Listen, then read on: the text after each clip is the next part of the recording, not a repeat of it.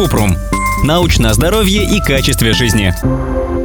Опасно ли делать антицеллюлитный массаж? Целлюлит – изменение кожи, при котором на бедрах, ягодицах и животе образуются бугорки, впадины и неровности. Это явление еще называют апельсиновой коркой. Кожа выглядит неровной, с ямками. Почему возникает? Точная причина целлюлита неизвестна. По одной из теорий, когда человек набирает вес, увеличивается и размер жировых клеток. Но целлюлит встречается и у худых людей. Между жировыми клетками находится соединительная ткань, а вне – сосуды, лимфа.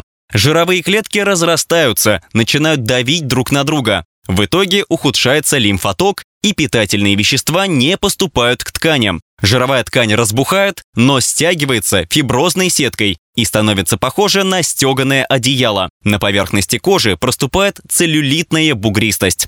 Массаж поможет, но ненадолго. Некоторые методы лечения целлюлита основаны на том, что энергичный массаж увеличивает лимфоток и уменьшает избыток жидкости в зонах, где есть целлюлит. В частности, эндермология – глубокий массаж с помощью вакуумного устройства. Управление по санитарному надзору за качеством пищевых продуктов и медикаментов США одобрило его как безопасный метод. Есть исследования, которые говорят, что массаж помогает. Но Американская академия дерматологии утверждает, что нет доказательств работы этого метода. Иногда эффект есть, но чаще кратковременный. Целлюлит может вернуться в течение месяца после прекращения лечения.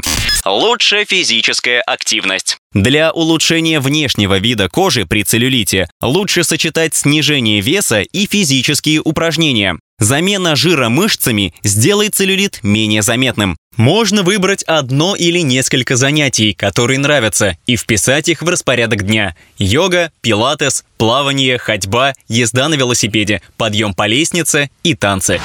Ссылки на источники в описании к подкасту. Подписывайтесь на подкаст Купрум, ставьте звездочки и оставляйте комментарии. Еще больше проверенной медицины в нашем подкасте «Без шапки».